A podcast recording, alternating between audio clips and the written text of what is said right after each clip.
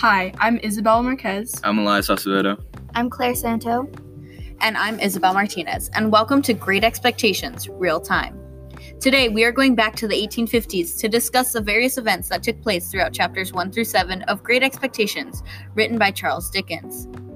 In segment 1 of today's episode, we will be discussing Pip's interactions with the convict, such as how he treats Pip, how Pip reacts, and the interactions we predict they will have in the future. Later, in segment 2 of today's episode, we will be talking about the relationship between Pip and Joe, Pip and Mrs. Joe, and Joe and Mrs. Joe.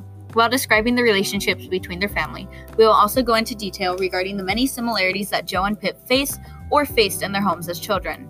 We will later be stating our opinions regarding what we think about Pip's home life after discussing the many internal and external struggles that Pip faces at home.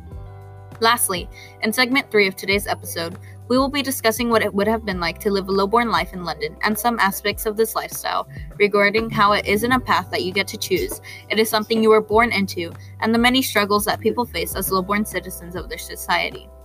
In contrast, we will be discussing what a high-born life may have been like back then, their privileges, and even their struggles.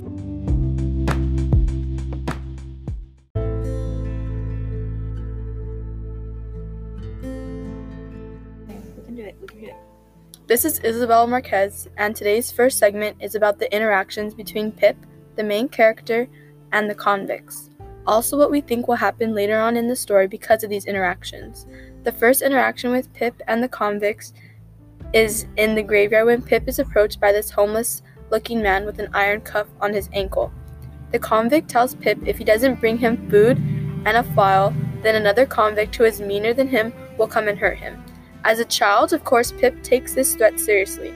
That night, when Pip sneaks off to find the convict with brandy, food, and a file, he comes across another convict and mistakes him for the original convict or convict number one, but then slowly realizes that the unrecognizable convict is this scary, meaner convict that will hurt him if he doesn't bring the original convict back some food. Then, when Pip finally delivers the food, file, and brandy to the com- to convict number one, they begin to talk about the interactions with the other inmate, which leads the reader to believe that the original convict was lying to Pip about there being a meaner convict trying to hurt him. He just used that to scare Pip. The next interactions between Pip and the convict are when the convicts are caught by officers, and instead of telling everyone that Pip gave him the file and food, he takes the blame by saying he broke into the house and stole everything. Due to the convicts taking the blame, I wouldn't be surprised if later on in the book, Pip and the convict come across each other again, and Pip will either try helping him again now that he knows he's a good guy, or the convict will do something nice because Pip never said anything even when the convict took the blame. In all, I think Pip will receive some good karma from the way he helped out the original convict.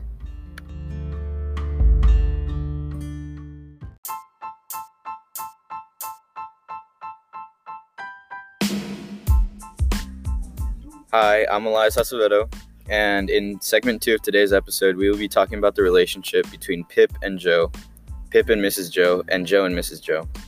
While describing the relationship between their family, we will also go into detail regarding the many similarities that Joe and Pip face or faced in their homes as children, leaving us to contemplate our opinions regarding what we think about Pip's home life after discussing the many internal and external struggles that Pip faces. I believe that the only way to describe the atmosphere of Pip's house is tedious. His sister slash mother figure, Mrs. Joe, is abusive to both his brother in law, named Joe, and himself. I think that this really makes a tension rise between the two that makes Pip scared of doing anything bad that can cause him to get in trouble. Their relationship is not strong due to this and makes Pip feel almost like if he was a son of a very strict mom. We can tell in most parts of the book that Pip doesn't care about Mrs. Joe getting mad, yet he still does care about getting in trouble. This leads him to never change and makes this relationship even worse. A much more lighthearted relationship is that between Joe and Pip. This differs from that of the mother son relationship between the other two characters. He is more of a brother figure to Pip, and they enjoy the company of one another. Joe and Pip both have similar mindsets when they talk about Mrs. Joe. They do share many similarities with each other. The first would be their experiences when they do something wrong. Whenever the two get caught by Mrs. Joe, they are introduced by the tickler, which serves as a way of hitting them. The second is their hatred or dislike of Mrs. Joe. They do not enjoy the company of her being around and get very annoyed whenever she does something wrong.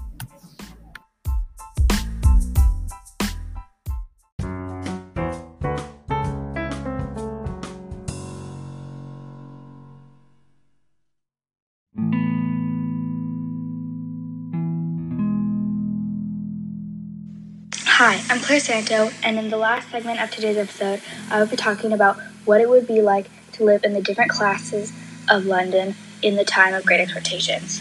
Being born in Lowbourne, London, would make day to day life very difficult, especially for young children.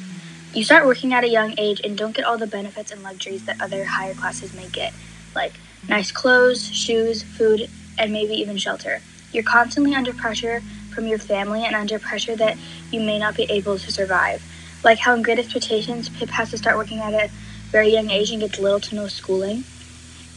However, being born into the higher classes, you get many more luxuries. You don't have to worry about things like clothes, money, or education, or really any of the things that like lower classes may have to worry about.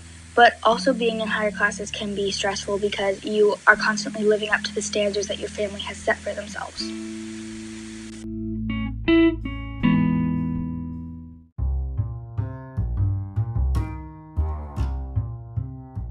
This is Isabel Martinez back here.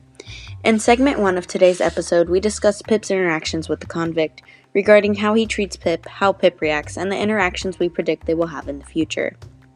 After great discussion, we have come to the conclusion that Pip's interactions with the convict will likely be positive in the future. Later, in segment two of today's episode, we talked about the relationship between Pip and his family.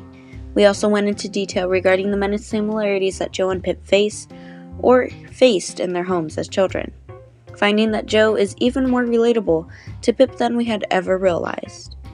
We also stated our opinions regarding what we thought about Pip's home life after s- discussing the many internal and external struggles that Pip faces at home. Lastly, in segment 3 of today's episode, we discussed what it would have been like to live a lone born life in London only to find that aspects of this lifestyle aren't anyone's choice the majority of the time. Rather, it is something you were born into. In contrast, we discuss the many privileges highborn people are given, their life in the 1850s, and even some of their struggles. That's this week's episode of Great Expectations Real Time. Don't forget to join us for episode 2. Once again, this was Isabella Marquez, Elias Acevedo, Claire Santos, and Isabel Martinez, and we thank you for listening.